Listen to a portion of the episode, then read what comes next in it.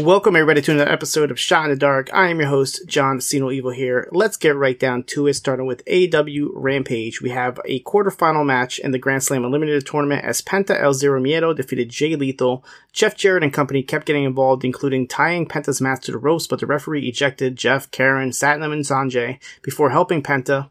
Eventually, Lethal knocked Penta's mask off and tried to grab Jarrett's guitar that was still at ringside, but Alex Abrahantes took it away from him.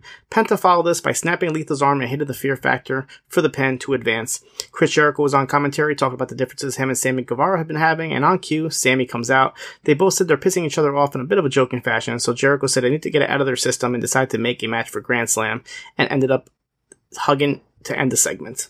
Hikaru Shida, Skye Blue, Dr. Britt Baker, DMD defeated Anna Jay, the Bunny, and Taya Valkyrie. Baker and Shida butted heads at the end, literally, but Baker was able to trap the Bunny into lockjaw for the submission win. The Young Bucks defeated Angelo Parker and Matt Menard in pretty quick fashion after hitting the BTE trigger on Menard as Nick Jackson gets the pin. We get a video from Mike Santana who talks about coming into a fork in the road and decisions having to be made in the right direction. He said you can't depend on anyone to have the same passion or drive as they show clips of him as well as Ortiz. He said the road he's taken on is on his own without a crutch or crew, and he's not here to make friends, but to make money. And the other grand final, Grand Slam Eliminated Tournament quarterfinal match, Samoa Joe defeated Jeff Hardy after making him pass out to the Coquina Clutch. Joe won in a pretty dominant fashion here. We go to Impact Wrestling. This is the Victory Road Go Home show right before the pay per view in White Plains. I do have a live report on POSTWrestling.com of Victory Road as well as the 1000 tapings that happened the following day. But on this show, on beat, um, before the Impact, Ace Austin defeated Jason Hotch after hitting the fold as Chris Bey held back Skyler from interfering.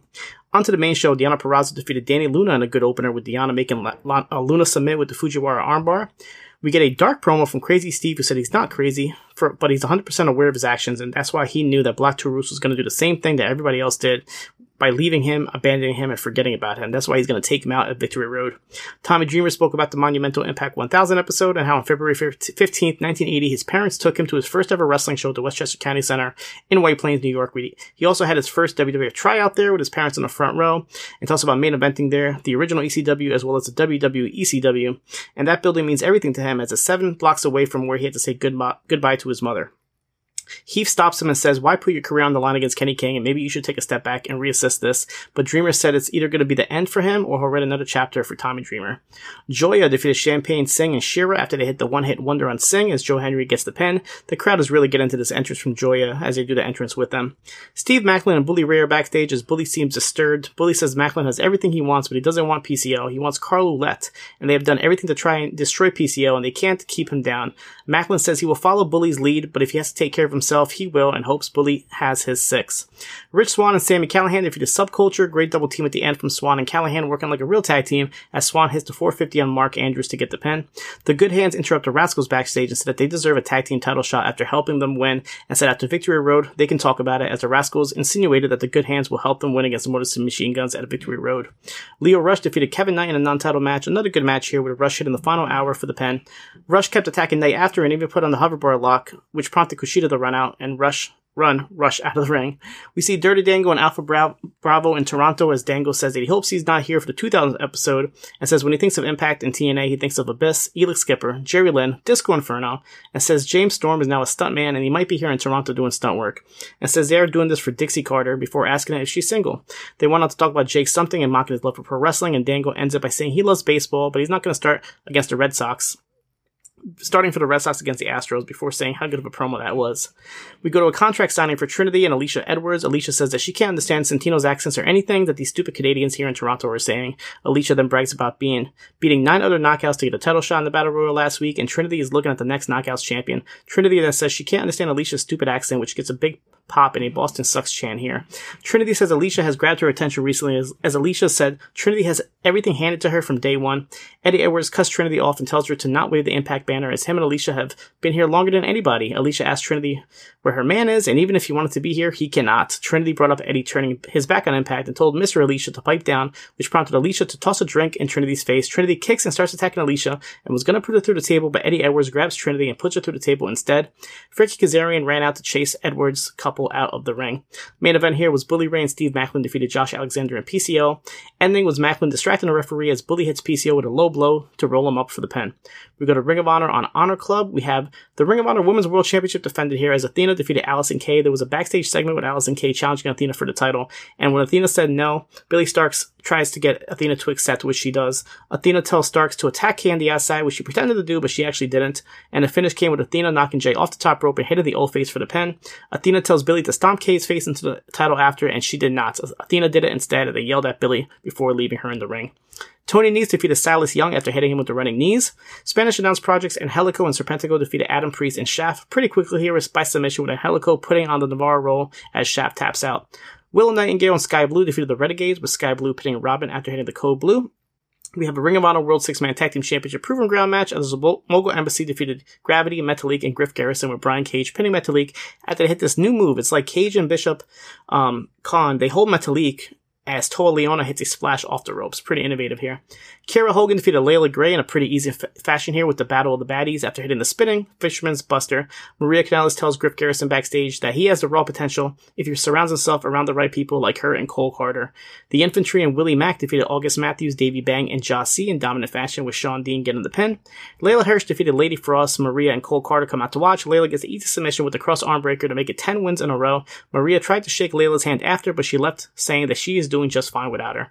Eddie Kingston and Katsuyori Shibata defeated Gringo Loco and Blake Christian. Kingston's first appearance in Ring of Honor since Supercard of Honor back in March. Very good, fast-paced match here with Shibata catching Christian off the ropes with a springboard into the sleeper and the PK for the win. We have a Ring of Honor World Title Proven Ground match as Claudio Castagnoli defeated Lee Johnson pretty easily, hitting the pop-up uppercut for the pin. The Iron Savages defeated Caleb Conley and Ren Jones extremely quickly after hitting the stack splash on Jones as Bronson gets the win. Lexi Nair was backstage with Athena and Billie Starkz as Athena asks where Lexi's shirt was and she takes off her jacket to show that she's actually wearing it. Athena then gets in Billie's face and tells her that she'll be giving her more minion training. Main event here was Action Andretti, Darius Martin, and the Best Friends defeated the Outrunners and the Workhorsemen in an eight-man tag match. Quick and easy win here with Trent Beretta getting the pin after him and Chuck Taylor hit the strong zero.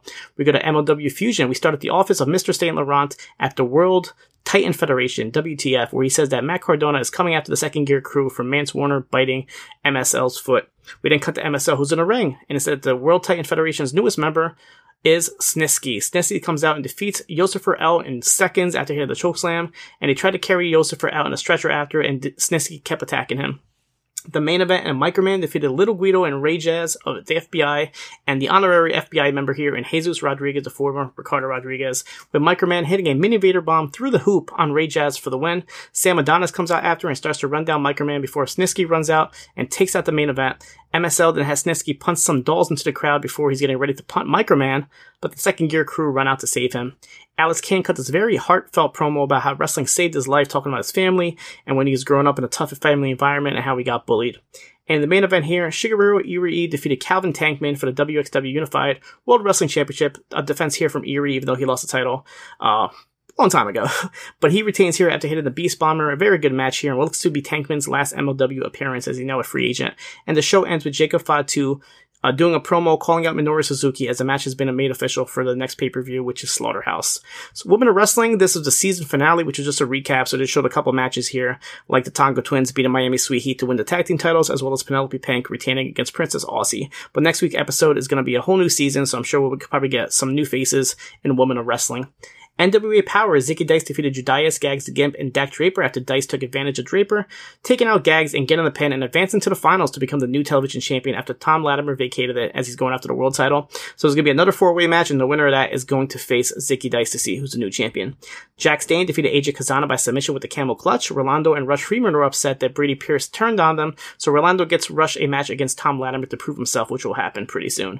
Homicide and Joe Alonzo defeated Colby Corino and uh, Koa Laxamana with Ricky Morton as a special guest of referee. Shenanigans throughout this entire match with Morton allowing interference from Jamie Stanley on the outside. Morton then didn't go for the count when Laxamana speared Homicide and ended up kicking Laxamana down low instead as Alonzo takes out Laxamana as Morton makes the quick pin. World champion EC3 comes out and tells Tom Latimer to come out and challenge him. Lat- before, before Latimer could talk, Camille says that EC3 has lost his mind ever since leaving that other company and says he's been politicking ever since the Dixie days. Camille says even Gags the Gimp could have defeated Tyrus. Ooh. EC3 said Camille made a mistake and lost her women's title and tells her not to make the same mistake for Latimer. But Latimer says he'll see EC3 at the pay-per-view as the match is officially made for NWA Samhain on October 28th. Kyle Davis interviews Chris Adonis about being in an NWA TV title tournament and possibly having to face Zicky Dice, and Adonis just asks, Who is Zicky Dice? And the main event here originally it was a non-title match, but it becomes a NWA Women's World Championship match as Kenzie Paige defends against Samantha Starr after hitting the Kenzie Cutter. We go to Level Up. We have Tavion Heights defeated Ikemen Jiro after hitting the belly-to-belly suplex to get his first televised win, and Heights had a little bit more of a serious look here. Fallon Henley defeated Karmen Petrovic. Petrovic was interviewed before the match, showing a little bit of anger as she hasn't won yet, and Henley and tells Henley to watch out. But Henley gets the win after hitting a Shining Wizard, and commentary brought up how Henley is sending a message that she'll be in contention for the women's world title picture soon.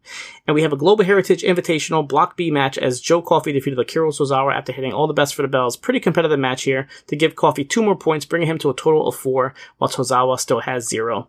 On WWE main event, Bronson Reed defeated Akira Tozawa after hitting the tsunami, and Tommaso Ciampa defeated Riddick Moss after hitting the fairy tale ending and going a bit over nine minutes in a really good match from these two.